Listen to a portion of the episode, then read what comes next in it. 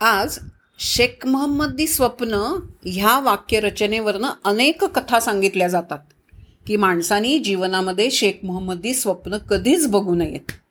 मला एक सांगा आपल्याला किती लागतं? आणि आपण किती लोभ करतो? मागे एकदा तुम्हाला जावयाची गोष्ट सांगितली होती मी की नाही लोभ करू आपल्याला जे मिळालंय त्यात समाधानी आनंदी आणि तृप्त राहावं खूप थोडं पुरतं. पण माणूस कशाच्याही बाबतीत मग पैसा असू देत धन असू देत दौलत असू देत जागा असू देत त्याच्या पाठी धावत राहतो.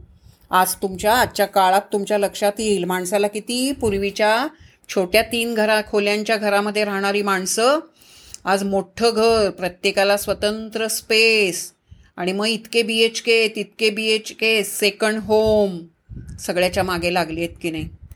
आणि त्या लागल्यानंतर आनंद हरवून बसताय तो.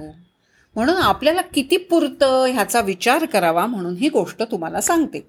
शेख महम्मदी स्वप्न नगी बघू आपल्याला थोडं पुरतं फक्त आनंद आपल्या जवळ येतो घ्यायचा प्रयत्न करावा. कमीत कमी जागेत सुद्धा माणसांमध्ये आपल्याला माणसं मिळायला पाहिजेत माणसांमध्ये आणि त्यांच्याशी एकमेकाशी संवाद साधण्यात आनंद आहे. शेख महम्मद नावाचा असा असाच एक माणूस होता.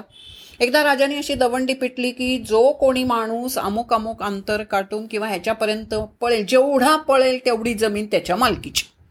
जेवढा पळेल तेवढी जमीन त्याच्या मालकीची. असं सांगितल्यानंतर ह्या माणसाच्या मनात आलं की वा किती छान! आपल्याजवळ एवढीशी सुद्धा जमीन नाही आहे शेताचा तुकडा नाही आहे आपण पळू. आणि म्हणून तो पळायला लागला. त्याच्या आईने त्याला सांगितलं होतं एक लक्षात घे तुझी कुवत ओळख तू दमणार नाहीस इतकंच पळ. इतकं दिलेलं आपल्याला पुरे अरे. आनंदात राहू समाधानाने राहू. पण त्याच्या डोक्यात हवा शिरली होती ना. आणि म्हणून पळत सुटला पळत सुटला पळत किती पळावं. आईने थांबवलं अरे थांब नाही. बघितलं सुद्धा नाही आईकडे. पळत सुटला पळत सुटला पळत सुटला. आणि जो पळत होता त्यांनी जी सीमारेषा राजाने आखली होती तिथपर्यंत पळत जातोय जातोय जातोय. आणि गेल्यानंतर लक्षात आलं शेवटी शेवटी त्याला श्वास घेता येईना. पाणी प्यायला सुद्धा थांबला नाही जेवायला थांबला नाही काहीच नाही. शेवटी त्याच्या अंगातली शक्ती संपली. आणि ती जी सीमारशा होती तिथे गेल्यानंतर तो तिथे धडपडला पडला. आणि पडला म्हटल्यानंतर थोड्या वेळाने लोकांनी जिंकला म्हणून आनंद व्यक्त करायला गेले. पण दुर्दैवाची अशी गोष्ट की त्याच्या शरीरामध्ये प्राणच राहिले नव्हते. ज्याला असं म्हणतात की पळून पळून पळून शेवटी मेला गेला. कशा आता प्रश्न असा निर्माण होतो कुणासाठी आणि कशासाठी हा पळाला आनंदासाठी पळाला जमीन मिळावी. समजा मिळाली ना जमीन पण कुणाला मिळाली? मृत माणसाला? नाही. मग कुणासाठी हे केलं? अशा तऱ्हेची शेख महम्मदी स्वप्न पाहणारी अनेक माणसं आहेत. त्यांची आणखीनही एक गोष्ट तुम्हाला मी सांगेन पण लक्षात असेल की अशा तऱ्हेनं शेख महम्मदी स्वप्नांच्या मागे जाऊ नये. आपल्याला छोटं घर पुरतं.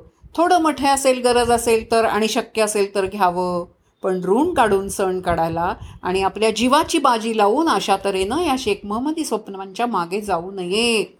पण आज आपल्याला असं प्रत्यक्ष दिसतंय की माणसं अनेक शेख महम्मदी स्वप्न पाहतात आणि त्या स्वप्नांच्या मागे जाता जाता आपला जीव गमावतात.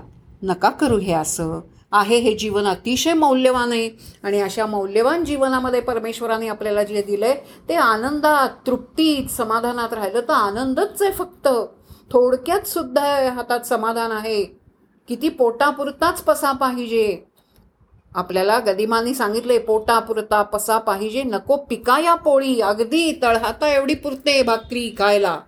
नका जाऊ त्याच्या पाठीमागे. म्हणून समाधानी वृत्ती राहणं हे खूप महत्त्वाचं आहे. सम्यक आदान आहे त्याच्यात समाधानी राहणं हा समाधान शब्दाचा अर्थ आहे.